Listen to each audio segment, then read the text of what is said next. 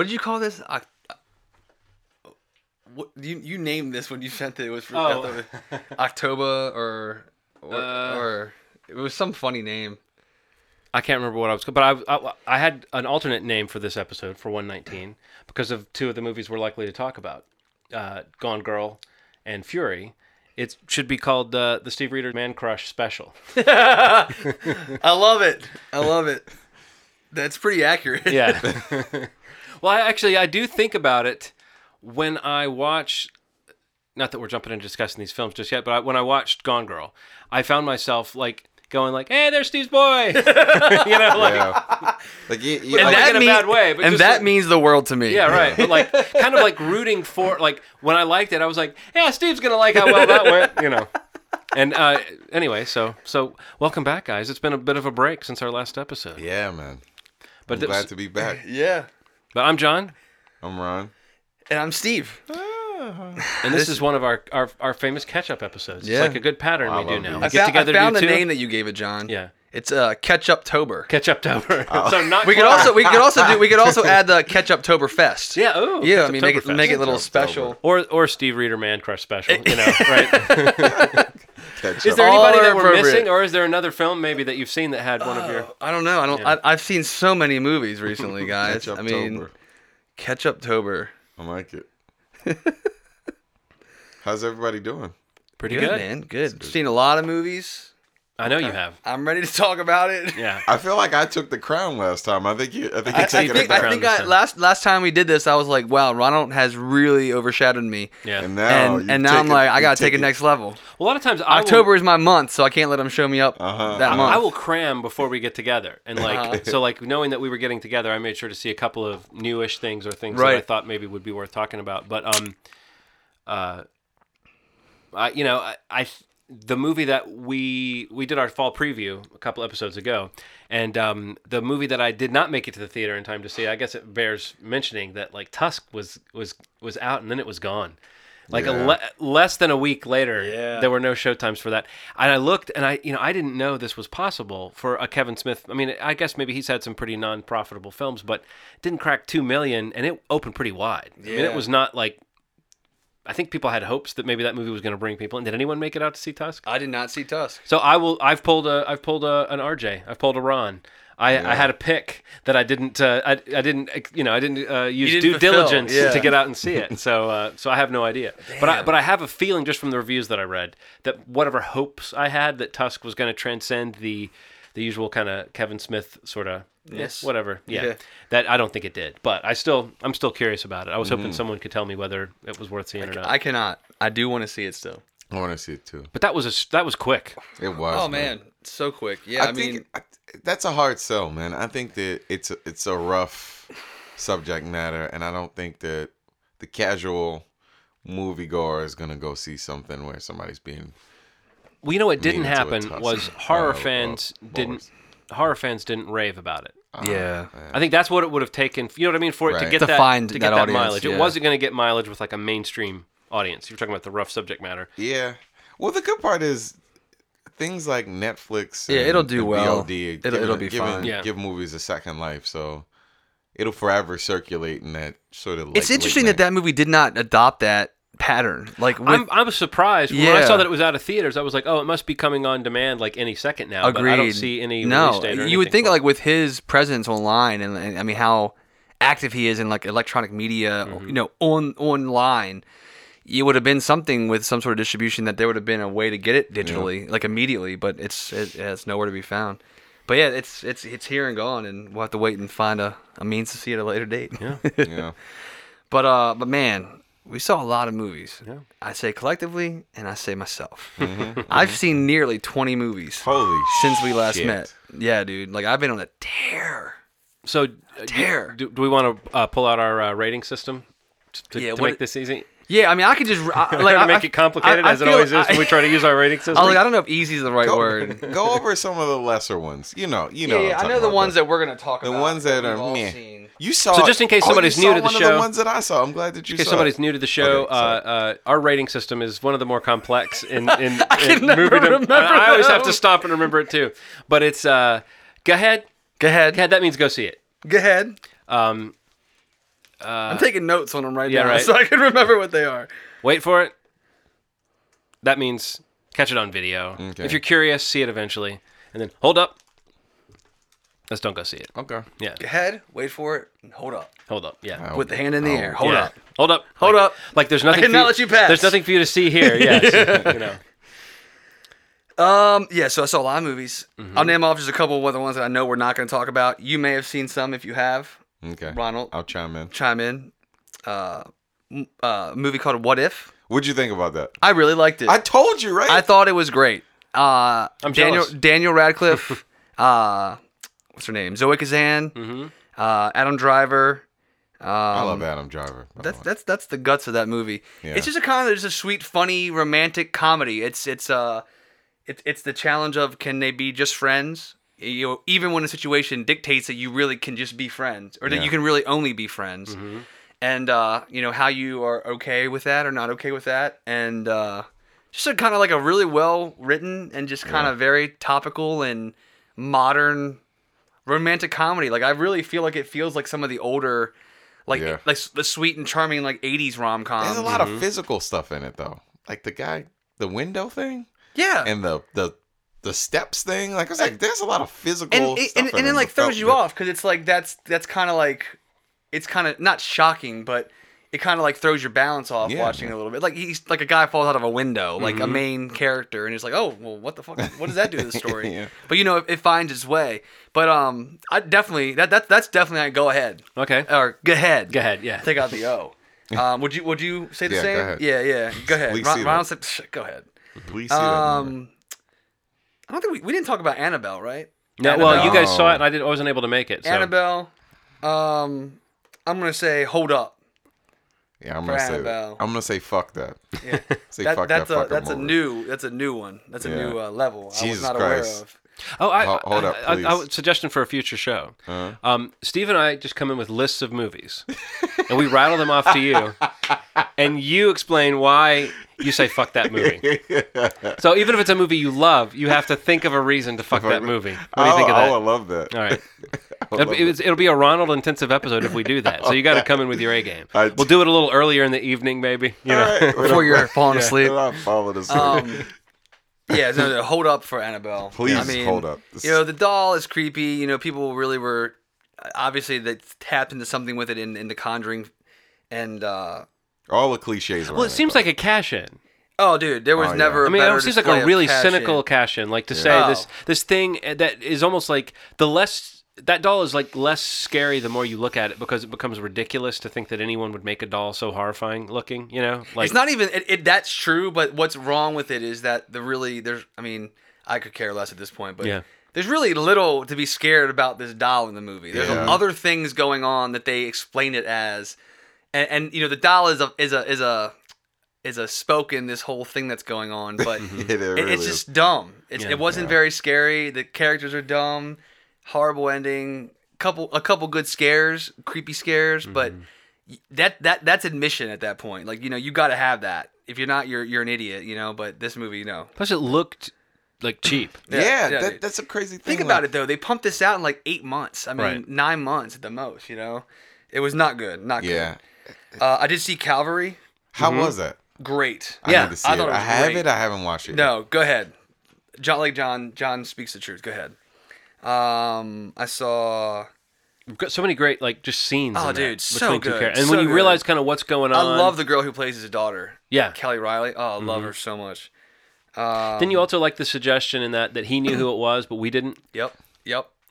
Like it, you know, do you know about that movie? We talked about it a few weeks ago when I saw it. But like some of the priest, basically at the beginning, someone's in confessional tells him that they're going to kill him in a week, and he knows who the person is, but we don't. Oh. So throughout the movie, we know he may be talking to the person that he believes is the killer in almost every scene. You have a reason to suspect. There's one character that I feel like it's pretty clear to me who it was. Yeah, it's really good. So go ahead for sure. One of the better movies I've seen this year. Go ahead. I saw About Alex.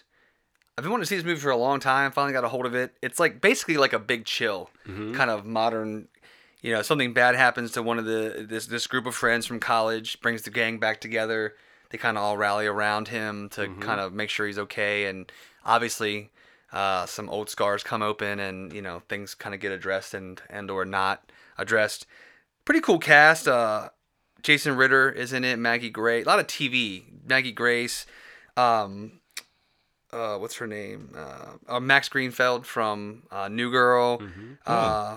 Aubrey Plaza is in it. I mean, a pretty good cast. And wow. It's kind of witty. It's directed by Jesse Zwick, the son of Ed Zwick. I'd say this is kind of like a wait for it, as I did, but worth checking out. I mean, it's kind of, if you like that kind of movie, dramatic, a little too melodramatic at times, but you know, I'm sap for the reunion movie, and this is kind of falls into that ballpark. Right. But yeah, it's on demand and everything right now. I also saw Frank. Yeah. What do you think of Frank? Not a fan. Yeah. Not a fan. I saw that you posted that on Facebook. Yeah. Oh, no. Yeah, no, I was not into it. I don't know. Just something didn't click for me. Right. I really wanted to like it. I'd heard good things about it. But kind of what you were saying about the main character, like you don't know, like he's not really good. Yeah. You know, the Damiel Gleason's character, like you don't, you know, he's like really hurting everything. That kind of really got to me. I don't know. It bothered me about the movie. And he became like, I don't know, I fucking hated his character by the third act. Like how all of the shit he was like posting on Twitter and everything. I don't know. It just didn't click for me, but it might be right for somebody. What else did I see? Men, Women, and Children. Mm-hmm. Yeah. What'd you think about that? I would call that we saw that together. I'd call that a wait for it. Some really, really, really good ideas, and I think it's almost too many things going on. Very topical. I mean, we talked about the movie Disconnected last year with Jason Bateman and Frank Grillo. You remember the one we're talking about? Yeah. And there were some really cool things in that movie too. I feel like I probably enjoyed that movie a little more than this. Love Judy Greer, and she's in this, and I thought she was great. It's just like that, you know. I don't know. How would you? It's like it's that movie like where everything connects. Right. And it's like really, really like the Crash syndrome. It's like really, really trying hard to connect. Which can be like a real issue. It can be something that's sort of cliche, you know. And it becomes that, I feel, in this film, and like and it's kind of what it's talking against the whole time. And it in and of itself becomes the issue for me. Was like, well, there's so many characters that you don't even see the third act of the movie that are such big parts of the beginning of the film. You're like, well, where does that even what happened to that? You know, like a couple things kind of get resolved and or you see some actual closure with, but and in some movies like that works because those characters that you thought were major characters in the beginning, like they funnel into the true major character. But I didn't feel like that was the case for this movie at all. Like there's just tons of people on the screen and it just like gets drowned in its own intent. I think that it's one of the few movies that really address what it is that's happening in society. I'd heard that it was like dated, that it was like dealing with technology, but that it felt like it was surprised at technology that is ubiquitous now. Like someone said that it felt like an older person afraid of technology from 6 years ago was making a movie now. But I don't know. I haven't. Have you not seen the movie? I don't know. I think that some of the stuff like has some real hard truths in it, and I think that stuff is really. I think that's a hard thing to kind of. A lot of the stuff makes your skin crawl a little bit. I mean, and it does feel like some parts are dated, but it really, there aren't too many. There are a lot of movies that kind of gloss over some of the things that this movie kind of highlights, and I like that. But that's not enough to make it a great film. I don't know. One of the things I heard was that Jennifer Garner's character was annoying. Oh, she was the worst. She like made. I love her, but she was fucking annoying. She made me want to like stop watching them. I was like, I had to leave. There's nothing to like about her character really at all. Even in the moment where you're supposed to like her, you know, or like there's a turn, you don't. No. So what else?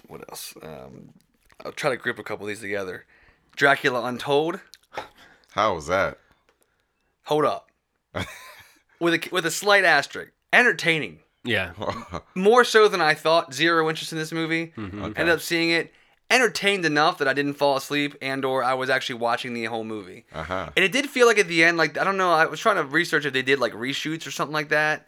because of the whole new Universal like monster, how they're doing the whole thing over again. I've heard that, just in case someone listening doesn't know, that like Universal is trying to create like a cinematic universe. Right. Oh, wow. And supposedly this is their first stab at, well, actually what I'd heard was they were starting with The Mummy, which is they're working on that now for their next movie, but they're trying to create like an in-movie universe that's got all the classic Universal monsters in it, like the creature from the Black Lagoon, the Mummy, the Wolfman, and Frankenstein's monster, and Dracula.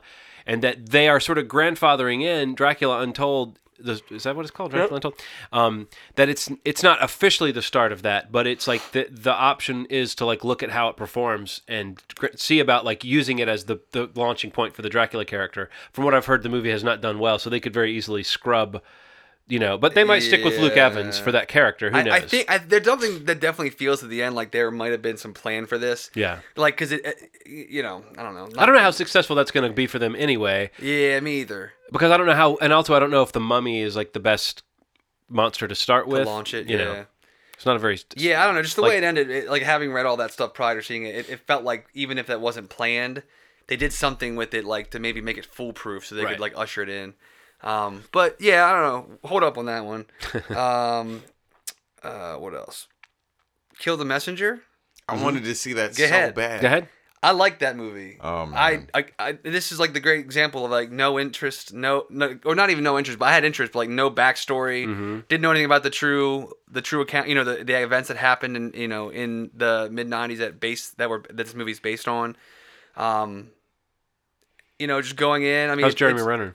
Good. I mean, solid, man. I mean, like, you know, he's solid. Pretty good cast. Really interesting story. And how subtle it is makes it even more interesting. The way they play it, it's kind of like, it's obviously a little bit. It's very dramatic, you know. And I'm sure they played up a lot of the stuff like with his family and everything to kind of sell it more. Where it maybe is too. That's probably the only criticism is that's probably too much, like with the family stuff. Because it doesn't really have a lot to do with the story, but definitely worth checking out. I mean, I was interested. I was very impressed, and very to the point of I went and like read more about it after the movie. Like I wanted to know more. Yeah. It's a really fucked up story, and like it really like, you know, not for you know the person that's all about like corruption. Not that I'm that person, or like conspiracy theories and things like that. Mm-hmm. You know, the idea of the government, you know, basically funneling drugs into the country to help fund a Contra effort that the government won't officially back. I mean, like, that kind of shit's crazy to me, you know? And this is in the mid-90s when I'm alive and I'm a teenager and, like, completely unaware of what's going on in the world. Yeah. You know? It's just kind of crazy to find out more about it and see it on the screen and then read more about it after the fact. But definitely worth checking out.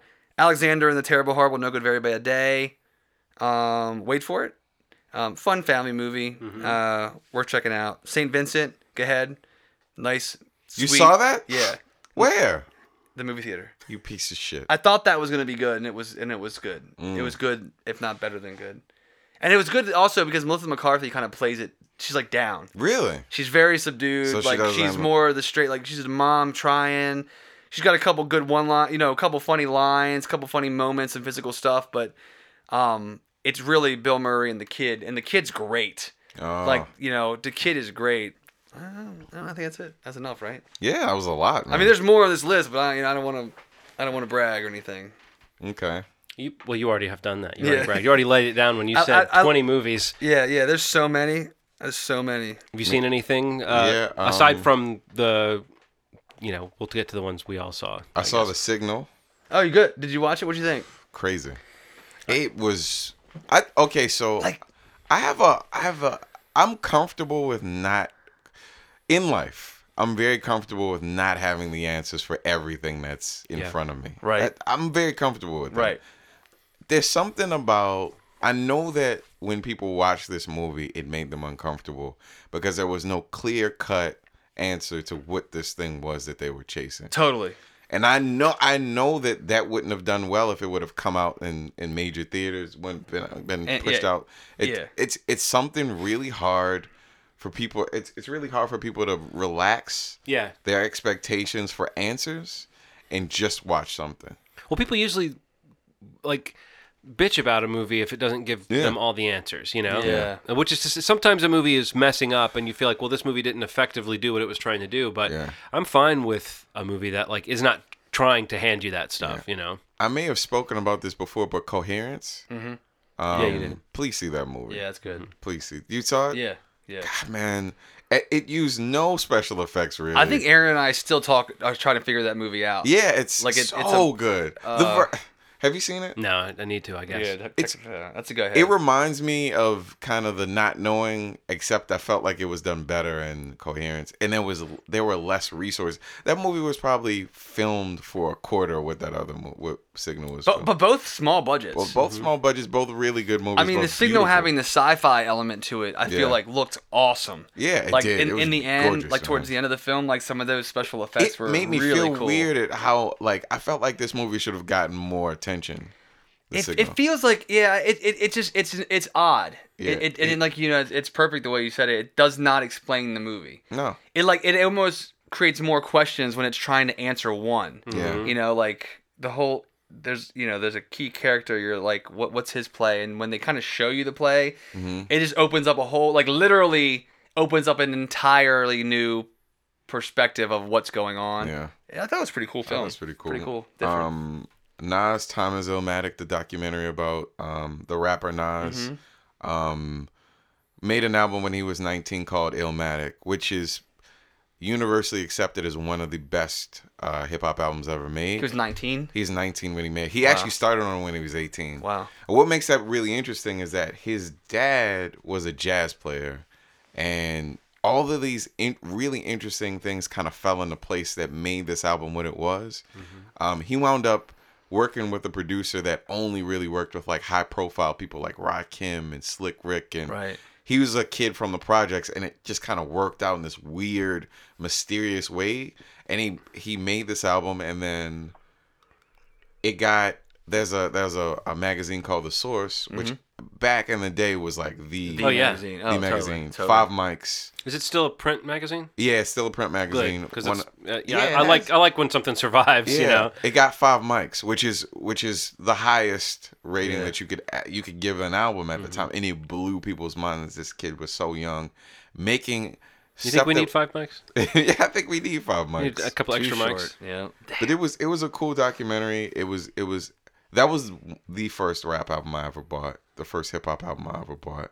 And it has some sentimental value, but it's really a nice documentary that people can kind of pick up and watch. It's even if you're not connected to hip-hop. Sure. Time is Illmatic. Okay. Nas, Time is Illmatic. The first hip-hop album I ever bought. What was that? Was Whodini's Escape. Really? Do you know that album? No, I know Whodini, though. You know, in 6th grade, it was funny. It was like, you know, I remember picking that up, but it was like, I think the first time anyone in my family had ever heard rap at all. Wow. So it was like, there was definitely this like, what is this that he's, but it had the, do you know the song The Freaks Come Out at Night? Yeah. Okay. That was on that album. The Freaks Come Out at Night. The Freaks Come Out at, The Freaks Come Out. And it had great, there was a song called Big Mouth on there, a song called Friends. That's a good, like, I think. That's Friends, dude. I think. How many of us have them? Yes. Friends! They're really big fans of just yelling out the words. The chorus of the song. Friends. How many of us have them? Friends. Ones we can depend on. Friends. How many of us have them? Well, the reason I even went back to that subject is because I've never known if Whodini was like a good rap group, or if they were like the Sha-na-na of rap groups or something at the time. But I know that for a bunch of 11-year-olds, is that like a hopelessly unhip reference as far as hip hop goes, or is anybody going like, yeah, man, it all goes back to Whodini's Escape? But for me, my relationship with hip hop began with Whodini's Escape. Those are 2 really good songs, though. Yeah. So man, I would have probably gotten that album, honestly. Life of Crime. I watched that. What is it? What do you give it? What out of the 3? For Nas, go ahead for that. Yeah, Life of Crime. Go ahead. I thought it was.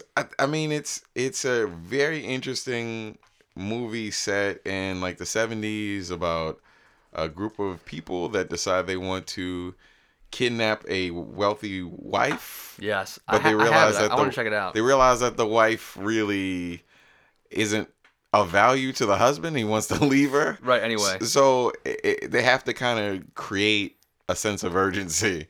And that's where Mos Def and... he doesn't go by Mos Def in this film. No, Yassine Bey, which is his like name that he kind of switched over to pretty recently. And John Hawkes, both very good in it. The movie itself, but I really liked it. I thought that Isla Fisher, Tim Robbins, Will Forte, all very good in it.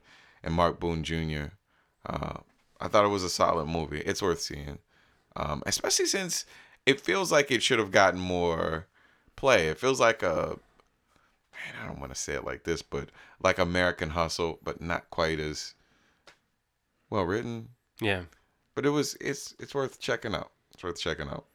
What else did I see? Oh, Jimmy. All Is By My Side.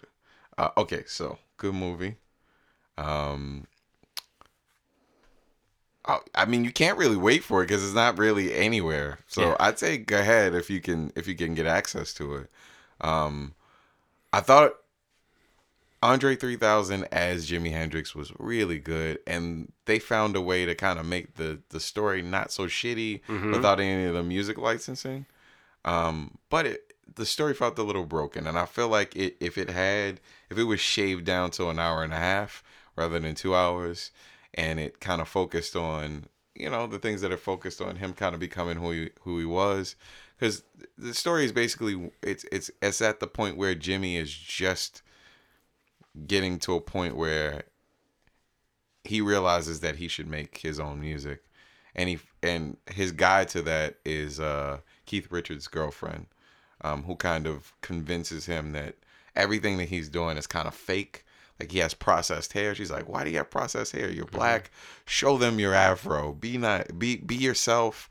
Make the music that you want to make. And Andre 3000 is very good at kind of coming out of his shell. But there are some flaws. It's worth seeing. I love biopics. Well, I like we talked about this a couple episodes ago, but that's one where it focuses on a period of his life. Yeah. It doesn't show him as a... 3-year-old or anything like that, right? And it doesn't try to catch you up. I don't know. No, it doesn't. That's the impression I got anyway. Yeah, it focused on like a couple of years in his life. That's the smart way to do it. It is. Because then you can tell a real story about like a real person and you're not trying to sum up a person's life with the highlight reel of that person's life or something. It shows that rumored Eric Clapton moment. Well, it's not rumored. I mean, it's been proven where Eric Clapton hears him play. He just says, like, fuck this. I'm not going to play. Yeah. This is ridiculous. Because he's so good. Mm-hmm. One of my favorite stories about Hendrix that's like that is that, I don't know if it was like the day that Sgt. Pepper's Lonely Hearts Club Band, the Beatles album, was released in 1967, that like he was playing songs from it at his show that night. Oh, they did? I always thought that was so cool. Because that shows both like what a kind of hot shot he was, but also that he was a fan. He was plugged in. I mean, he wasn't, you know what I mean? Like he was very in touch. Very in touch with like what was happening in like pop at the time, which is something you sort of forget about. They show that moment. That kind of counterculture figure. It's really well done. Yeah. It's really well done. You can see them like, what the fuck is going on at first, and then they're like, he's amazing. A genius. Yeah. Yeah. So that's really cool. I think it's worth seeing, man. Like, yeah, I want to see that.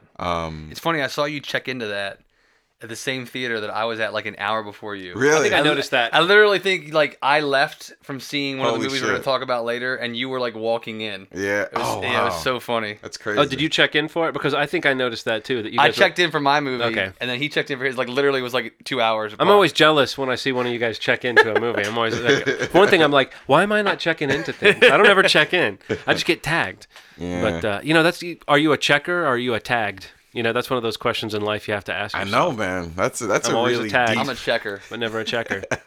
I'm a little of both, man. Mm-hmm. I like to be tagged every once in a while. It always sounds painful to me when it says that someone was tagged in their own picture. It feels like somebody like takes a stapler and goes with the picture of the poster on it. I still giggle when I see Ronald James commented on his own status. Yeah. I just love that as a statement, like devoid of context. That's just like, Ronald came in the other day. What did he do? Well, he commented on his own status and then he left. Yeah. I like liking my own status. I love it when it says a person likes their own status. I love doing that. So I haven't gotten over that yet. That's why me either. I still love it. I still love it. Those are the ones that I guess we haven't seen together. And well, I saw two movies that I didn't see that weren't of the movies that I'm sure we're going to talk about, and I'll run through those. And I think you may have seen one of them. And you mentioned Jimi Hendrix, and it made me think about the movie that I just saw that was about like one of the most amazing people I've ever heard of in my entire life, but Shep Gordon, the Supermensch. Yeah. I didn't mention it because I figured you might have seen it. So good. So good. It's like such a weirdly like uplifting. I kept waiting. I mean, there are moments of drama in the story, and you get a sense of like, just to back up, Shep Gordon is this, and you know, it's to say what he does or what he did. It's almost hard to put a point on it, but he was essentially like a manager who managed his. He was kind of attached at the hip to Alice Cooper, and had a lot to do with like the success of Alice Cooper and the crafting of his identity. But they were friends from like 1965. Yeah. But he like met Hendrix and Janis Joplin and all these people when they were like hanging around. It seemed like around an apartment complex in LA, you know, that everyone was just kind of there, and they would have, and there was even footage in the movie that was like, looked like it was film someone got at the time of like, you know, Jimi Hendrix and Janis Joplin kind of lounging by the pool and a bunch of hippies hanging around and everybody. But it's like, these were the people that he met when he came to LA, and, I forget what was he trying to do? Like he was in school or something. But anyway, he went to school for like sociology. Then he was like a That's right. He's corrections officer. Yeah, that's right. Yeah. But they basically said, you're not cut out for this world. Yeah. But he went and just kind of, by force of, it was hard to even put a finger on what it is that made him so attuned to that. But he seemed to just be a person who could like walk up to people and like forge a bond. And he turns out to be this incredibly warm, incredibly giving guy who like half the people are just, they're saying he was the nicest guy they'd ever met.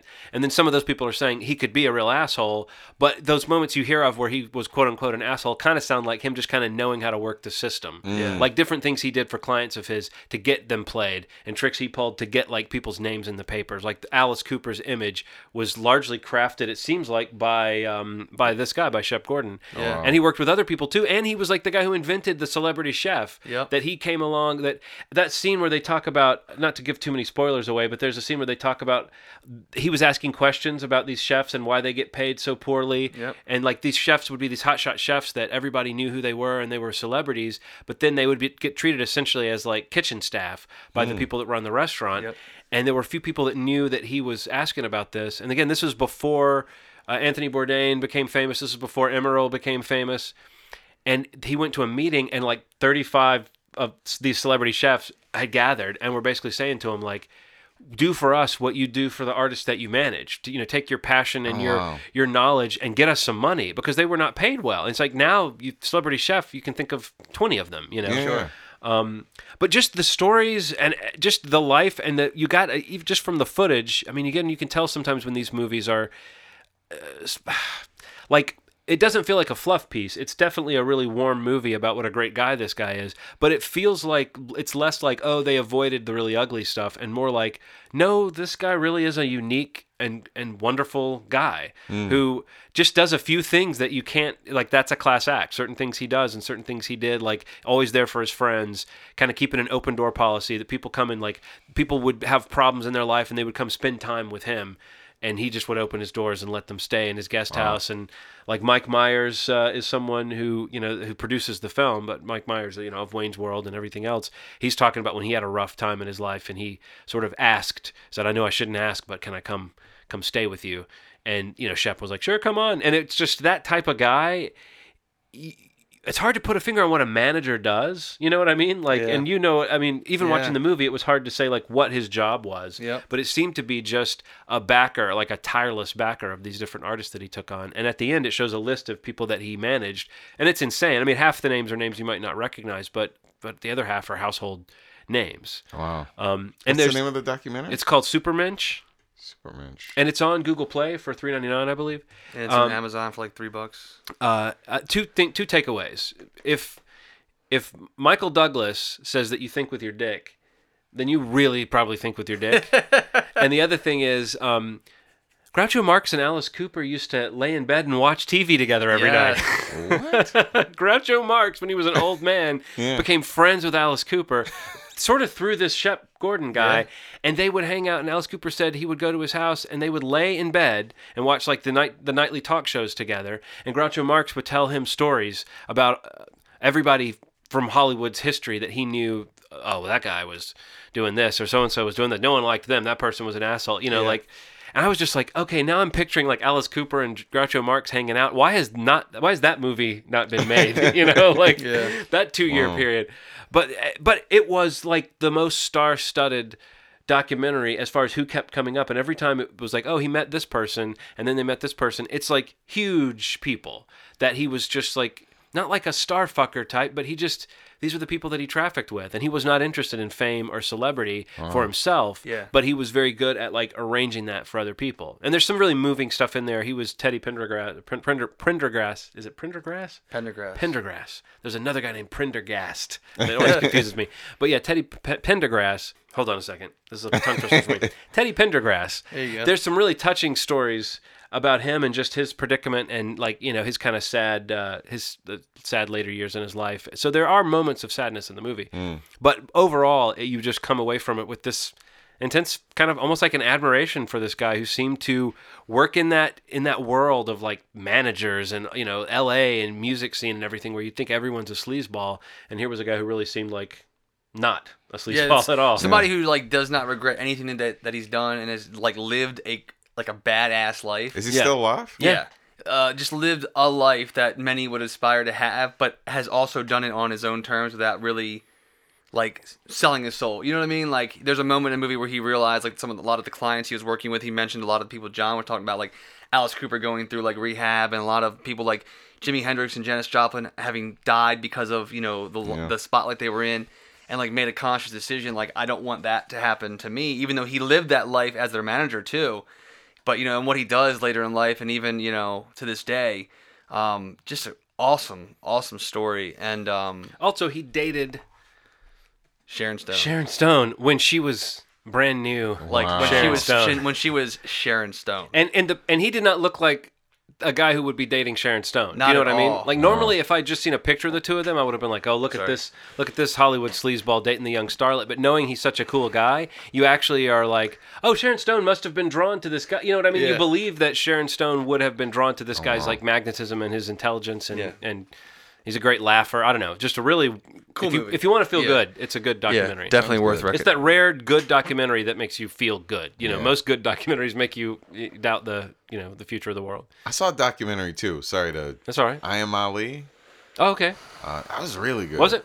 I mean, like, I think it just put into perspective the things that he was saying in the 60s is a really crazy idea to me that I never thought about until I saw this. And then he had a bunch of tapes that he had where he would just tape his daughter and be like, hey, life is really precious. I don't know how much time I'm going to have on this earth, but I want to record these conversations. He did this like a lot, and they would play these tapes. I didn't even know that about him. He would just tape large chunks of dialogue that he would have with people, and they played some of that and narrated. His brother was in it. His daughters are in it. Mm-hmm. It's good, man. Some footage I'd never seen before. Well, that's what I'd heard was that it actually unearthed some things that you haven't seen a million times. Yeah, a lot of that stuff I hadn't seen, so... And then the one other one that I saw that I don't know if anyone else saw, but I was curious about, and I'm always, you know, certain filmmakers you kind of watch, and then when they have a new movie that's supposed to come out in March and then gets pulled off the schedule and then kind of sneaks out on demand, you know, it might not be a good movie, but Joe Carnahan's latest movie, Stretch. Oh, you saw it? How was that? I don't... God damn it, I wanted to see that. I downloaded it. I haven't seen Southland Tales, but it reminded me of Southland Tales. Oh, no. No. Yeah. Yeah. It's got some... I think it's bad. I mean, you know how like last year when we did our worst movies and I said I didn't see any bad movies? Mm-hmm. I think this is a bad movie. I mean, it's got moments that... It's ballsy and it's weird, and if you like Joe Carnahan... Is it crazy for the sake of being crazy? Is that what it is? It's got that... Did you see Smokin' Aces? Yeah. Mm-hmm. Okay, you know, then Joe Carnahan can have fun going off the rails, and about, you know, half of that movie was fun, like, it looked like it was fun to make, but it was only about halfway fun to watch, you know? Mm-hmm. But this very much fits into that neighborhood, but it's also got some really weird touches in it, like, Ed Helms plays like a ghost, and he overacts and kind of overdoes it as usual. Chris Pine plays a crazy billionaire character, and I would say his performance... how to describe his performance? It's like if you combine William Shatner's entire career with the last 10 years of Al Pacino's career. Wow. I mean, we're talking like... It looks like he's like... Brutal overacting. Yeah. A couple of good moments, and Chris Pine seems to be having fun, but it's bad. I mean, it's bad in a very... You know how we've been talking about sitting down and doing our kind of movie autopsy one of these days, and The Counselor is still a great candidate because it's got some batshit aspects to it. Mm. While watching Stretch, I was like, or we could do this movie. Because it's crazy like that, but it's also... It's just weird. It's like things about it that kind of work and then things about it that don't work and things about it that, I mean, you're like Jessica Alba, not a very good actor, yeah. You know, and she carries part of the movie. And that's a problem. Like Patrick Wilson is actually pretty good. Yeah, that's what I've read. And in the movie, he's actually like he plays an actor mm-hmm. in the movie, like an out of work actor who's a limo driver. And it's all the stories of like what he gets into. Yeah. Like over a night of his career where he owes some money to somebody, and they say, if you don't give me $6,000 by midnight, then I'm going to kill you. And so the whole movie is him kind of trying to stay ahead of the people that are... it's kind of him trying to stay ahead of the people that are gunning for him, while also trying to delve into a situation that just gets worse and worse and worse. It's kind of a snowballing situation. And yeah, I mean, it's interesting, and it's watchable, and it's never really boring, but there are some things about it that just do not work. However... Patrick Wilson, who can be kind of a, you know, not the best thing about a movie that is, and he can be kind of a stiff actor. I've liked him in some things, but sometimes his presence is a very stiff presence. Mm-hmm. He's really dynamic in it, and the premise of him being an actor who uses his acting in certain situations, it actually kind of works that you sort of believe he's in the world of the movie that he's a good actor. Like that he's a guy who starts off not being that good at that, and then over the course of the night that, you know, his adventure, he kind of uses his... abilities to act to get him out of certain situations. So I would say, yeah, I can't say go ahead, and I can't really say wait for it or hold up. What I want to say is like, I don't fucking know. It's like it's up to you. You were warned. That's what I want to say. That's a new category. You were warned. But I bet you guys... I mean, it's definitely a conversation piece. If you saw it, you would definitely come out of it. Yeah, I definitely watched it. I got it also. With that? I have it. I just haven't had a chance. Sitting on my hard drive waiting. I mean, there's something that happens right at the end that is like out and out corny. And you keep waiting for the movie to pull the rug out from under this corny moment because it's the kind of movie that doesn't buy into its corniness. Yeah. But it does. Like it starts off with him having a conversation with Jessica Alba's character about fate and whether he believes in fate. And she says, everything happens for a reason. And then he says, no, that's not true, you know. And of course, wouldn't you know it, at the end of the movie, he's got a different feeling about whether everything happens for a reason. No way. And it's just that kind of thing that's, you know... It's just, it feels like it needed another polish in terms of, if you're going to have it be about that, you can't have it be on the nose as that. Have characters talking about whether it all happens for a reason at the end being like, well, I guess it all happens for a reason. That's just, you know, It just, and it's surprising because the movie is kind of irreverent and crazy, and yet it does end up in this note that like, it feels like it needed a wilder twist or a wilder note at the end to really pay off the kind of craziness. Sure. Yeah. I found myself thinking it was sort of like...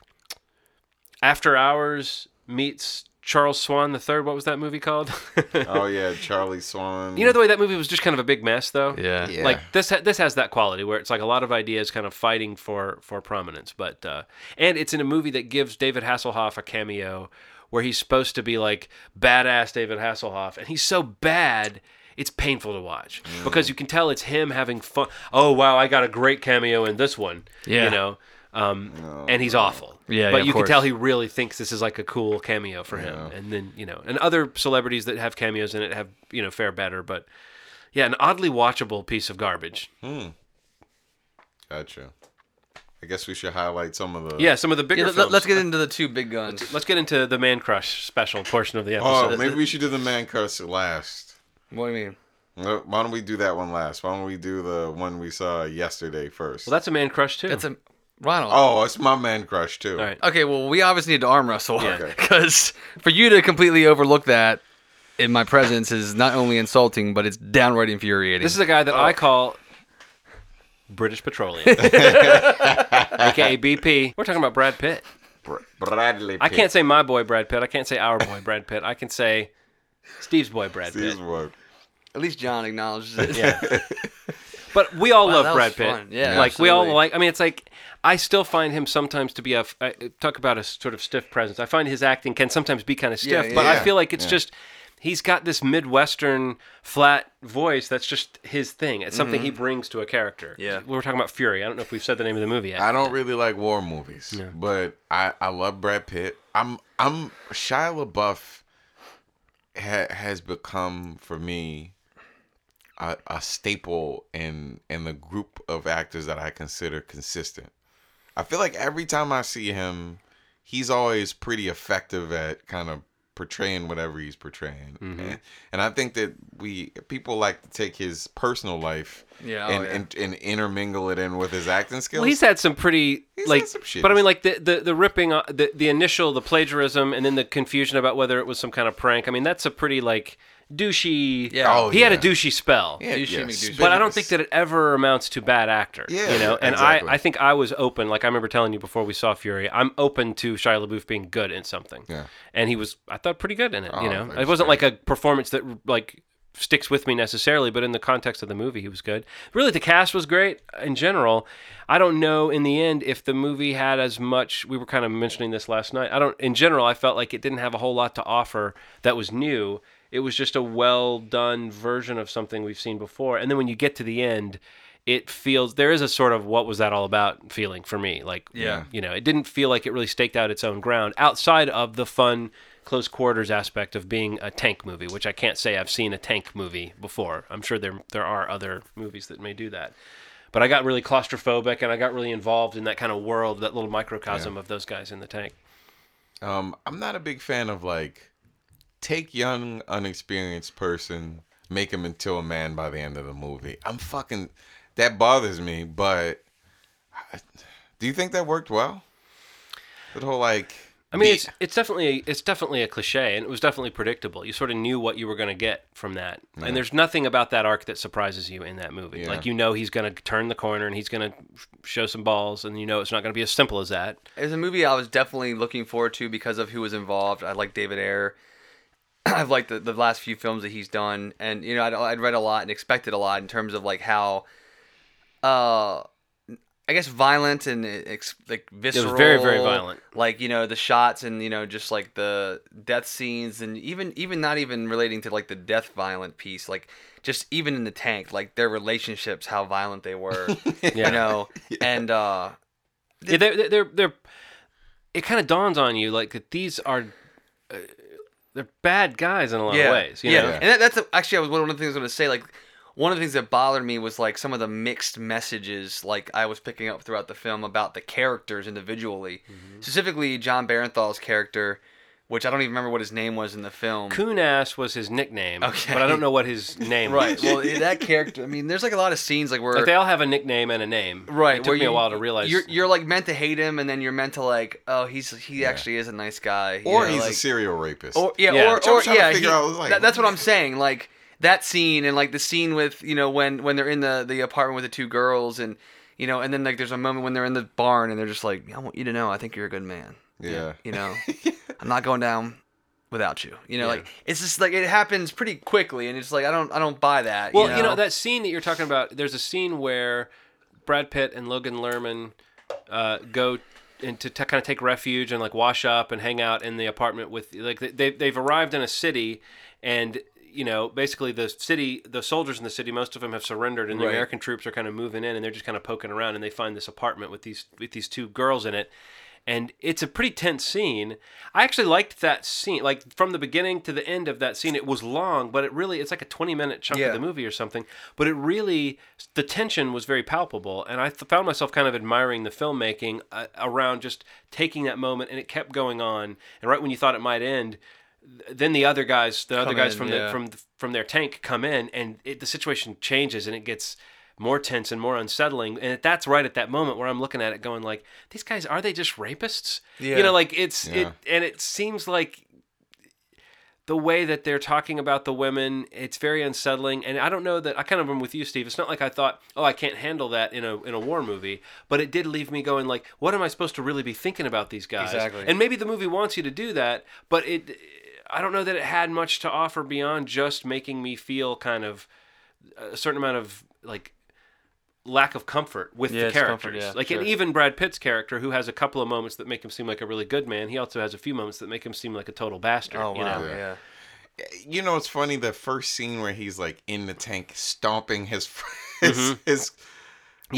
somebody in his platoon, it makes, after you see the whole movie, it makes more sense why he was so brutal to that guy, but that was his currency. I get that part. Sure. But like, Jesus, man. Like, I think it made it harder because a lot of those movies, like Apocalypse Now and stuff like that, break away from characters for a little bit. Mm-hmm. And this didn't break away from them. And then focusing on those characters and hearing them say the things that they were saying and doing the things that they were doing made it a lot harder to forgive them as people. Yeah. I was attached, obviously, because they were great characters. Yeah, they were. But, man, like... yeah, and how many times does this guy talk about fucking women, like, under these weird circumstances? Yeah. It's like, what? Yeah. I just felt a little... Well, it seemed like... you know what it was? Is that the first half of the movie, it seemed like, oh, they are acting this way to haze the greenhorn, you know, to haze the raw recruit. Mm-hmm. And then as the movie goes on, you're like, well, no, maybe they are really doing these things that they're talking about, or they really would do these things that they're saying they would do. And then, again, I just don't know that the movie did anything to kind of pick up those pieces and say, like, why I should care about these guys beyond that. But you do come to know them all, and you do come to sort of respect that idea of this unit that you're not going to let anything happen to your brothers, essentially. Yeah. But I also found... Michael Pena's facial hair. I kept thinking, like, is that the facial hair that someone would have had in 1945? Right.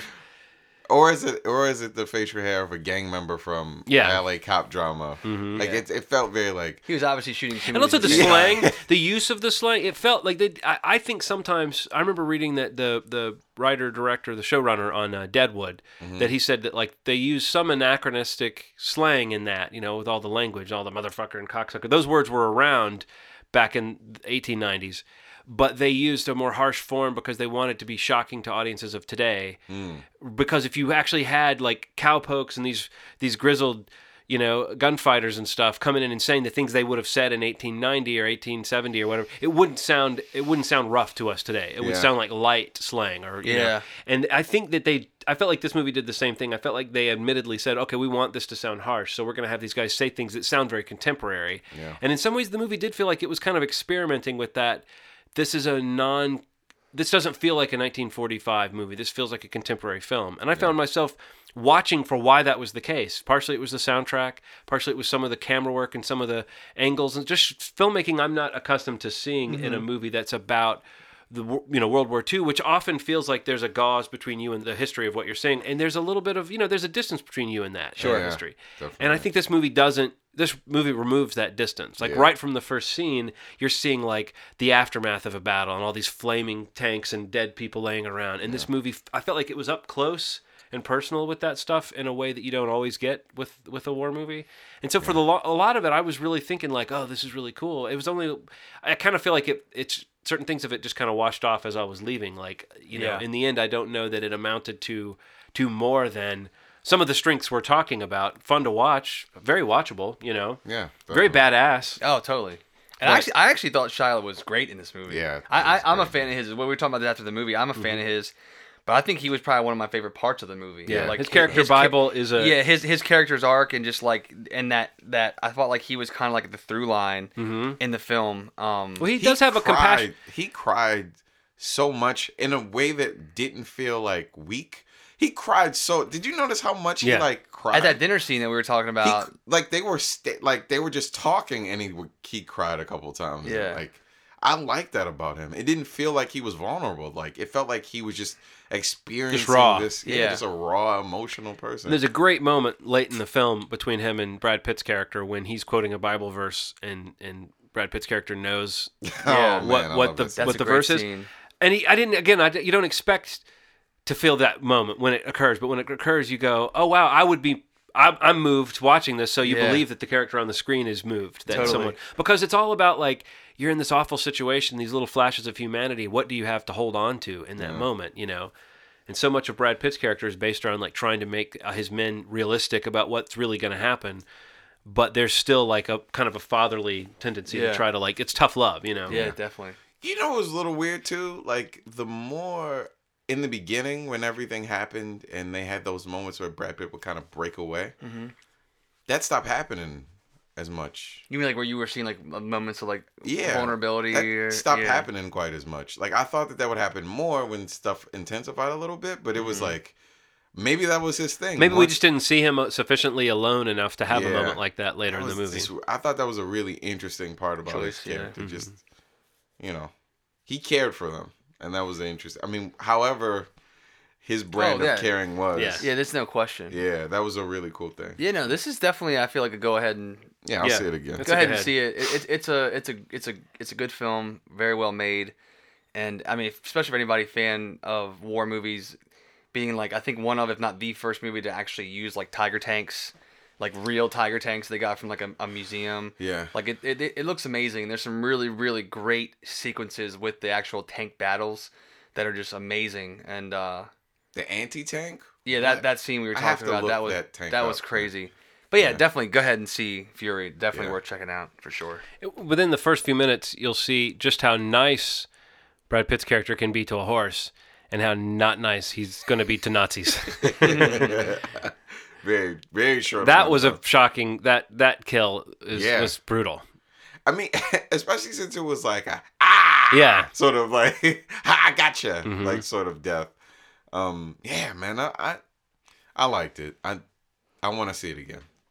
So I could easily see myself watching it again one day, but you know, there's a lot of movies I say that about that I just never find the time to. Again, yeah. But yeah, Fury. Yeah, I guess it's a go ahead. Go ahead. I guess we're going to talk about the main event. The main one, even though we're a couple of weeks out from it at this point. Yeah. But still. Let's be honest, though. This movie's got legs. Yeah. Can I say something? I'm going to say something before we even talk about the movie, because this is big for me.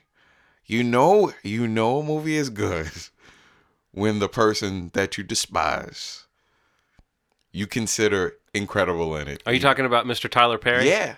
Man. Tyler Perry. Wait, what movie is this, Ronald, before we get too far?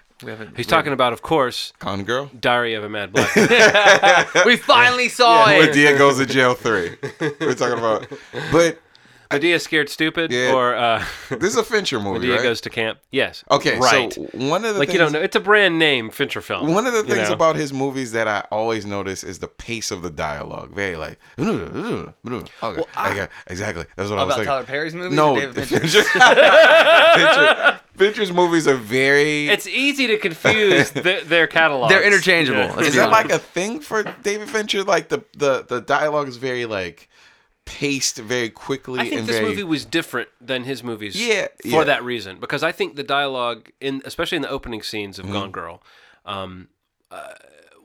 I found myself thinking, I don't buy this. And then later in the film, you realize that maybe this is reflected through someone's memory. Why that's why it feels a little too clever and a little too cute. Because I remember, like, I was actually, like, down on it. And then realized, like, oh, okay, what I thought was a flaw in the movie making was actually a clue as to what's really going on here, which is that we're hearing memories that are being, you know, even if it's a true memory, you remember yourself as being more clever than you were. Yeah. You know. Yeah. You specifically, right? And me specifically, just saying all sorts of witty things to people that aren't really very witty at all. But yeah, that was weird. But that might be what I'm saying. That would be the closest I can think of what you're saying. Is the dialogue felt unnatural and kind of stylized. Like stylized and cartoony almost at first, just the way they were speaking to each other. But it doesn't make sense in relationship to everything that kind of happened. But if we were talking about acting, just acting. Standards of acting. This movie is it. Yeah, it's great. It's in my already gonna be in my top 10. I know it. I really, really, really enjoyed this movie. Nobody in the movie took away from this beautifully put together story. Is there a better actor that could have played Nick Dunn? No, there's not. Okay. Because of the baggage that Affleck brings to the role. I totally agree. Because he's exactly... He's an exact analog to like where Ben Affleck is in his career, absolutely. Or maybe it's where he's been. Maybe, I don't think where he is now, but where he has been. Like it's so weird. Yeah, like yeah, it's and that he plays it. So I mean, I don't know. Whatever you want to say about Ben Affleck, he's one of those guys that with the right role. And you've heard. I mean, I was I thought he was pretty good in Argo, but I wanted to see a more versatile actor in that role. But when he's cast as well as he is in this, like I said, I was watching it going. You're right, Steve. Ben Affleck. Yeah. He's a good guy. Steve must be so happy that scene went well. Proud of you, Ben. Am I the only one that was like, I can't wait to see him interact with this character. Yeah. I can't wait to see him interact with this character. And when he did, it was like, yeah, it's so good. Yeah, so good, man. But yeah, let's get into a little bit of the. I mean, obviously, I think this story is. People have been talking about this. It's a big conversation. Spoil this? I don't think we have to, but we might. I mean, since it's the last movie we're talking about, we can always give a point and say after this because there are certain things we could address. But for me, it's more about like that drawing you in and that the we were talking about the trailers to this in our fall preview a couple episodes back, where it's like. They did this, they did the David Fincher thing of using music and just these moody shots, and you just start to get a feel for the visuals of the film. And then when you're watching this movie is like, I think is like a pitch black comedy. I know what you mean. Because it's like a satire of so many things. It like satirizes our media and the way that the media jumps on a sordid tale and like picks a bad guy. Tragedy Point is what they called it in...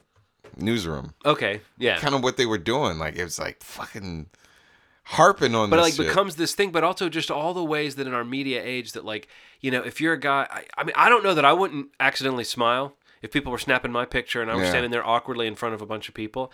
But they make a major plot point out of like flashing an awkward, charming smile. Which is what Nick Dunn does when he's standing there next to a picture of his wife who's missing, presumed dead, and everyone's wondering if he did it. And then you get one picture of him smiling, which they set it up. His sister says, "Don't do that thing you do," where you kind of smile when you're nervous. But all it takes is that one image to doom him, And then you start to see that there's even more than that going on that might doom this guy. I just found it very. Very interesting, but ultimately, I think even up to the end when it's, it's a really grim in a lot of ways ending, there's something kind of darkly funny about this relationship that we learn about between these two people. And I would say aside from that, too, that the tonal shifts that the movie pulls off. In the second half? You really have to go with it, but... This is a case of pulpy, almost trashy material being elevated by craft. And I think the book is supposed to be a fun, self-knowing book. It's not it's not a total pulp book. A lot of people really love that book. But I think what people liked about it was that it gave them a way in. And I would say, and this might be where we would say, okay, you're either going to see Gone Girl or you're not going to see Gone Girl, but we're giving it a go ahead, right? Good. So maybe after this, here be spoilers. I would say that this movie creates a new character. I mean, I'm not saying it stands alongside the great movie villains, but there's a Hannibal Lecter-esque character in this film that when you analyze what they are capable of and what they do, you totally buy the sort of the arrangement that they reach at the end of how how this marriage is going to work going forward. You totally believe that he would be afraid. Yeah. He's kind of he's kind of as bad as she thinks he is, and he kind of deserves her in some ways. We see that his character is... totally. But I mean, for instance, I guess I'll just come out and say it since we're in spoiler territory. It's intimated that this hurts you so bad to say it. Well, at this point people have had time to run. But it's intimated that, she lies about him being physically violent with her. Yeah. But then in the end he is. Yeah. But it's she proved. It's he became. He became. That's a weird. But it's he became sort of the thing me, that you are watching the whole movie going. But he's not that bad. But that's not true. Yeah. But that didn't happen. And then at the end you go, nope. He's sort of just. He's not so much. God. No one's as bad as she is. Yeah. But he deserves her. She put him in a weird. Okay. So I mean, I'm not saying you shouldn't, but I'm just saying in our culture, yes, violence against women, especially right now, there's a lot of violence against women being talked about. Yeah. And I think this movie walks right into that by saying yes, it'd be very if you get accused of that, and it's dangerous. Yeah. I mean, having a character that fakes being raped and fakes being abused and stuff in today's world, that's like incredibly unpolitically correct nowadays, because what we, you know, and I've heard someone say this movie is like a men's rights activist like dream, because she is the nightmare woman. But I would say more so than that, I felt like there was, I mean, again, there's a lot of debate about whether this movie is misogynist or not, but I thought there was something kind of feminist about like how evil they let her be. Yeah. In a way that you don't... I mean, again, that's like Hannibal Lecter level shit that they don't usually let a female character be. Yeah. She was brilliant. I mean, like, that's... And unapologetically kind of evil about it. She was 10 steps... I mean, that's such a... 50. If you were to, it's like, not a cliche if you increase the number. It's not. But because it went beyond that. It went beyond just being smart enough to be... just fast enough for someone not to catch you. It was the fact that she had planned so much ahead, so far ahead of the situation, that if... in such a mean way. Right. Like, she used everything she knew about him against him, and everything she knew he would do. She had him pegged, you know? Yeah. Like how she was framing. There's something brilliant about that. And seeing it kind of unfold and seeing him react to it, and then being kind of hip to it too late. Yeah, but still brilliantly pulling something out. Yeah. Oh, man. And then, and that makes her interesting too, because he really does appeal to her ego in a sense. Like, what makes her kind of warm up to him is that she's sort of like, "Oh, he loves me," like, you know what I mean? Which again makes her like maybe not a great example for if you're going to say what's a. But I would imagine if I was a woman, I would see in this character again, like I said, just she gets to be complicated and weird and smart and kind of evil and kind of and also she gets thrown a curveball late in the film too that she has to think her way out of in the most gruesome way. And that's what turns her on. Yeah. You know, right. That's what turns her on to even wanting to go back. You know, like that's where you were getting at before, like where they almost deserve one another in the end, because it's like that elevates the game to her. It's like, oh, there's Nick. You know, it's like now he cares. Uh-huh. You know, and like when he gives when he gives the interview and like kind of dishes it back, it's like, all right, you know, a really clever way. Yeah. And like similar to the Will Graham Hannibal Lecter relationship on the show Hannibal, in the sense that there is a back and forth. Yeah. And you get a sense that these two people like know how to get the other one going and keep them going. And it's, do you think this movie has anything to say about like marriage, all relationships, or did you feel like it kind of started off that way, but by the end it's left that territory? Because I don't feel like, I didn't see my marriage in this film at all. There were a few details that I was like, oh, that's universal, or that's you know, that's relationship stuff. But I don't think that, like, I've heard so many people say, oh, it's the David Fincher's cynicism about relationships and marriage, and that this movie is like, don't go see this movie with your spouse or whatever. But I was like, no, I think in the end, it's such a specific story. It didn't feel like it had that much to say about like every marriage. But there's definitely a couple of lines where someone says, well, that's marriage for you. I think there's a lot of situations. It's hinting at that. I hear a lot of guys. I hear a lot of guys talk about like ideas of people, ideas of women that they want, and I think that the pressure to be that person for a woman, it sounds really hard. It seems really hard, and you don't have to be that person. I mean, putting on to become that person for someone just seems like a really insane idea, because guys don't have to do it in the same way that women feel like they have to. And you're talking about like the kind of cool girl concept? Yeah, cool and hip and sports and... See, but I feel like that rings of truth that you're talking about, specifically that monologue. That monologue, but in general. But I would say that her character is kind of a psycho bitch, though. Yeah, she doesn't think that women actually are into those things. Yeah. But there are tons of women that do love football and chicken wings, and they aren't doing it in a performative way, and they're not doing it to get with men. So I feel like we're supposed to see that her character, when she's making that observation, that she's kind of basing it on her own like lack of a self. Like she doesn't really have a center that holds. Whatever it is that marriage is for people seems very... I think that marriage is an amazing thing for people... Two people that love each other, have an understanding and get along. But then for the other fraction of the world, there are people that just hit an age, they get pressured, and they just kind of fall into this misery. And if you're lucky enough to find somebody, like Steve's found somebody, like you found somebody, you know what I mean? Like you find somebody and it works. Yeah. Like, but I know a lot of people that compromise. I know a lot of women that compromise on a lot of levels. in terms of what they want in things and what they kind of water down these expectations and become this person for some, and that can make you crazy. Right. It also wears out. Yeah. That's one of the things I was picking up in the movie. There's a scene when she starts first discussing with him about not wanting to become that couple. You know, where she's putting on the act of not knowing, she knows what's going on. Yeah. You know, and he's the one that's playing he's interested anymore. You know, that couple, you're saying, I've seen that couple. Yeah. You know, and you don't, who's to know where that truly the problem is rooted in relationship X, but there's definitely moments where, I'm getting married next year, but I've been in a long-term relationship and I have a lot of friends that are married and some have gone great, some have not. So, I mean, I definitely saw some things in this movie where it's kind of talking about what could happen in a marriage. Yeah. But I don't think it's meant to be. I didn't see it as like an indictment of marriage. Not at all. It's more of these characters. Yeah. You know, these people, and not to mention, like you first said, this is a recount of what her story is. Yeah. You know, not to mention that. You know, this is somebody who herself has an interesting past, mm-hmm. the way her parents raised her and the pedestal that she's been put on and never really lived up to.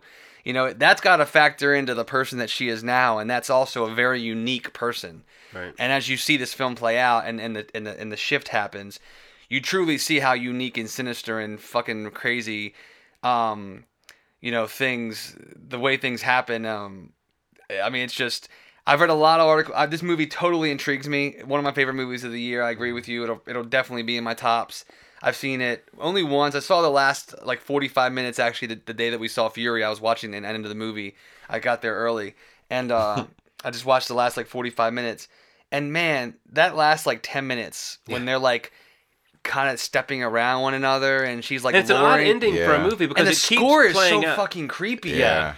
When she's making him when she's making him breakfast and she's trying to lure him in you can sleep in the bed, you know, mm-hmm. It just feels. I just need some more time. He was petrified, and they replay that audio clip from the beginning about cracking her skull. Well, no, you know what I noticed is that it's slightly different wording, and she's got the shorter hair. Yeah, so it is different. It's not the same shot, but it's it's suggesting that kind of pattern of this happened once before. Here we are back again. What I like about that is that you don't know how long she's going to be interested in this. Yep. But she's too smart to think that she can pull the same trick again. So do you know what I mean? Yep, so it's what's the end game of her character when she decides a month, a year, whenever, a decade later? All right, now maybe I am kind of tired of this asshole. What does she do then? You know, what's the next plan? I do think of her in a very. I know I keep mentioning Hannibal Lecter, but I think of her in that way that at the end of Silence of the Lambs, the way you thought Hannibal Lecter's out in the world. There's no telling what that fucker's going to do. I feel that way about the character. We should mention, we haven't mentioned Rosamund Pike plays the character. Very good. I mean, but very memorable, very, very scary. Just a scary character. And in a way that was fun to watch. In a way that you kind of rooted for how clever she was about certain things that she did. But there was definitely a moment where you're like, oh man, I would not, you know. what even he says to her when she shows up on the lawn and he's like, what does he say? You fucking bitch or whatever.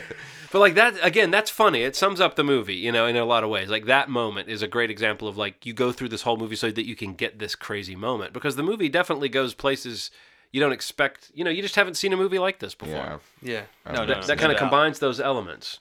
And also her past.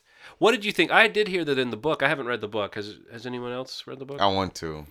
I heard that in the book you get a story of an old platonic, a female friend of hers that she also used and chewed up and spit out. Oh, really? And I've read that a lot of people feel that should have been in the movie because in the movie it seems she has only done this to victimize men, and that again creates that kind of misogynist impression.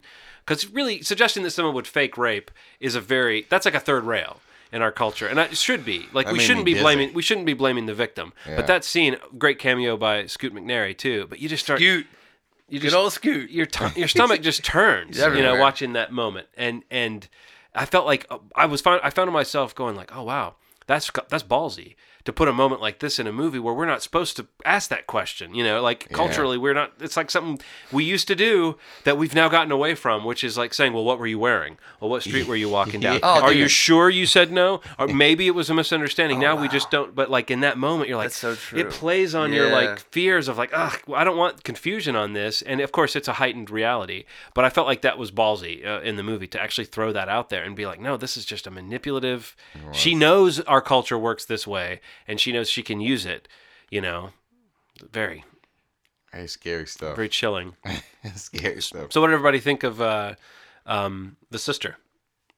I haven't seen her before. Yeah. She's in Leftovers, the cable show. I think I've heard that, but I liked it. I honestly was fine with everybody, save maybe Patrick Fugit. I don't know how I felt about him, but everybody else in the movie I thought was great. I thought he was good. I mean, I don't remember what it was I thought particularly good about him, but I do remember thinking he was good. Kim Dickens was fantastic. Kim Dickens was great. Yeah. Tyler Perry, oddly enough, was great. So what's up with Tyler Perry? Should he just be acting? I mean, maybe. Have you heard though that he didn't know what this movie was? Yes. And he was like, he's come out and sort of whatever you might have liked about him having seen the movie, it seems like he didn't know what he was doing, and it's like it kind of backed into it. Yeah. Very weird, like that he didn't really understand David Fincher's filmography either. Yeah, and he wasn't aware how big of a book or what Gone Girl was. What? This came out maybe 4 or 5 months ago. But I don't. No, it's weird. I don't. How? You know, how is that possible? But then in the interviews you see now that he's doing, he does not acknowledge that ever happened. He talks about David Fincher, he's very aware of who David Fincher was. I watched all these video interviews with him. They do their round tables, and it's just them paired off with other actors in the movie. Mm-hmm. And he's not, and he's talking about, oh yeah, I knew the property was great, or the material was great, and blah blah blah. And it's 4 months ago you're talking you didn't had you. He made a comment something along the lines. You correct me if I'm wrong, John. It was if he had known what it was, he wouldn't have done it. Oh, wow. If he had known that it was this big best-selling novel and what it was about, he would have never signed on for this movie. What? It was really weird, and you maybe check into that. I mean, maybe people were taking it out of context or whatever, but he was great. I mean, he was great. Great in that role, good character. Man, I love this movie. Yeah, I did too. I love David Fincher. This is one of his better films, I think, and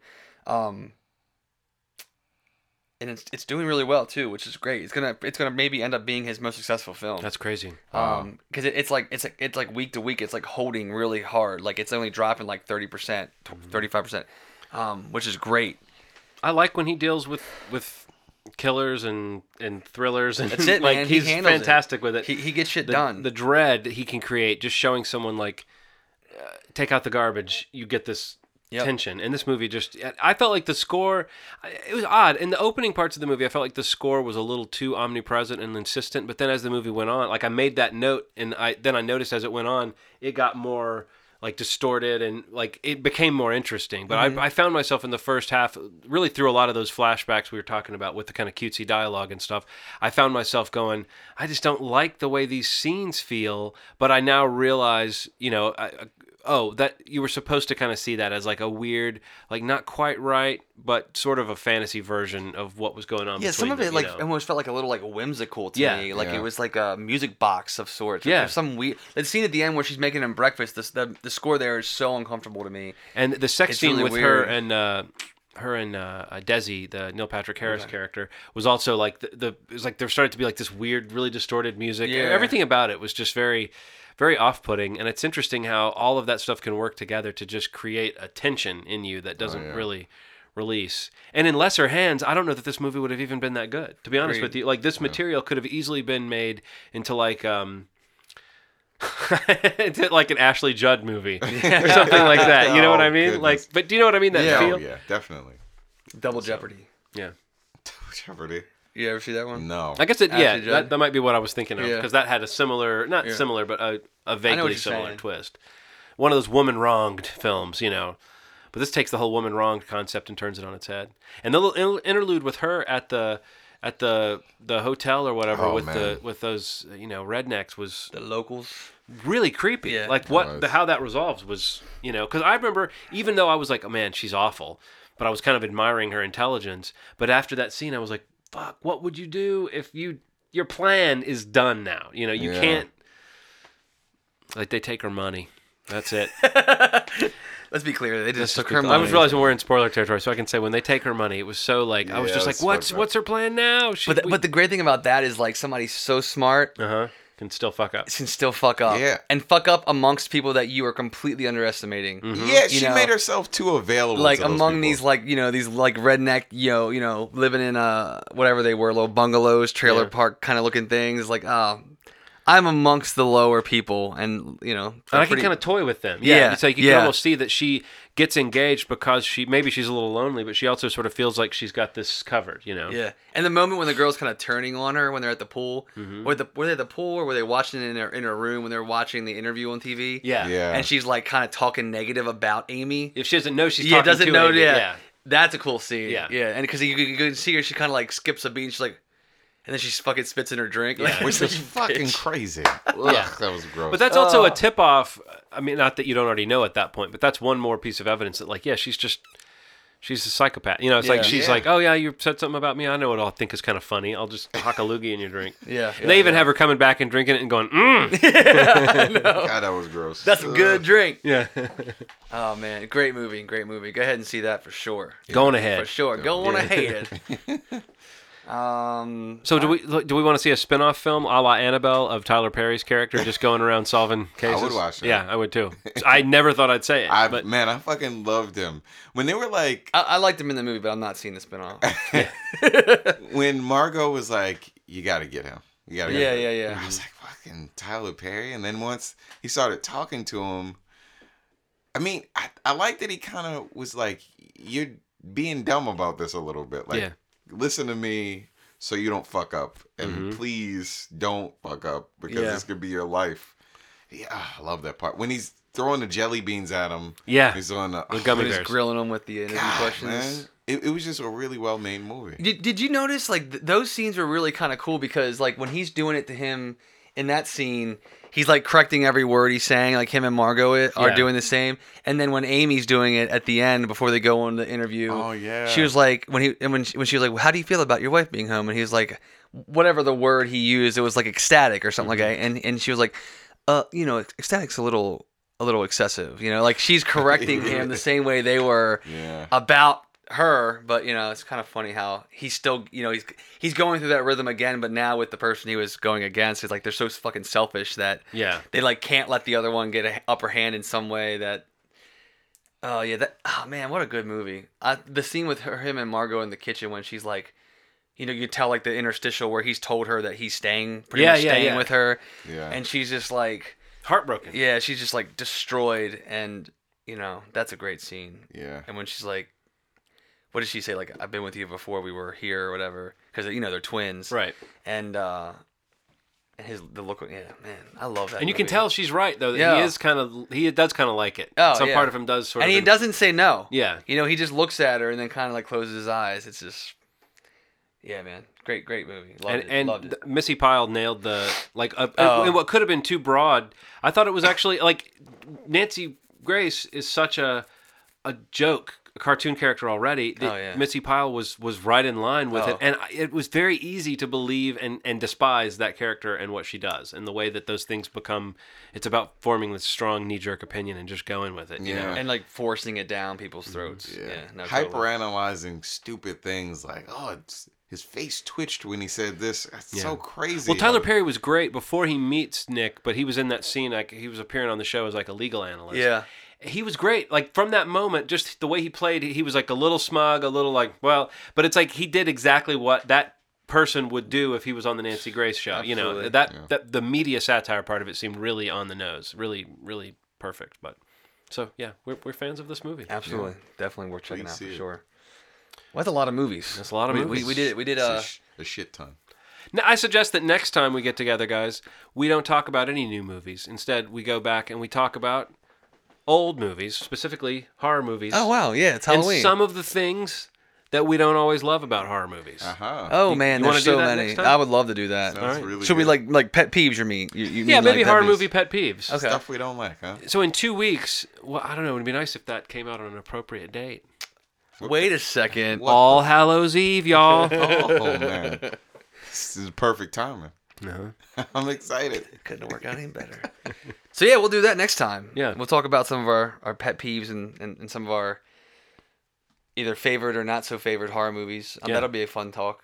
We do something like that every year for Halloween usually. So that'll be a fun talk. That'll be a fun talk. I'm sure. I'm looking forward to it. I can't wait. Yeah. To see how that turns out. I just wonder how it goes. I can't even imagine. Yeah. How that would turn out, but it's going to be fun. I'm very confident in that.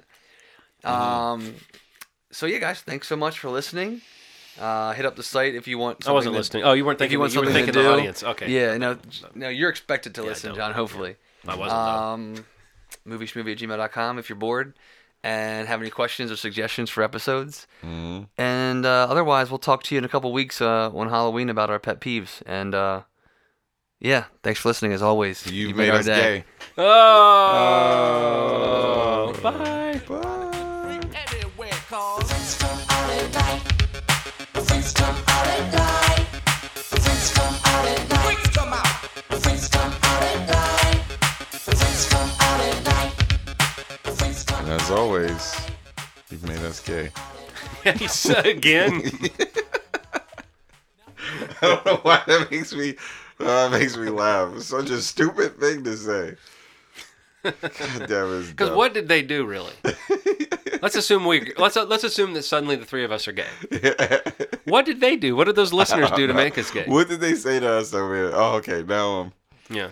You know what they did? They provided a reason for us to get together on a regular basis and hang out in the basement and share our feelings and our souls until we unlocked feelings. That's true. That run a little bit deeper than just feelings about movies. The attraction built, and next thing you know, they made us gay. Out comes the futon. Yep.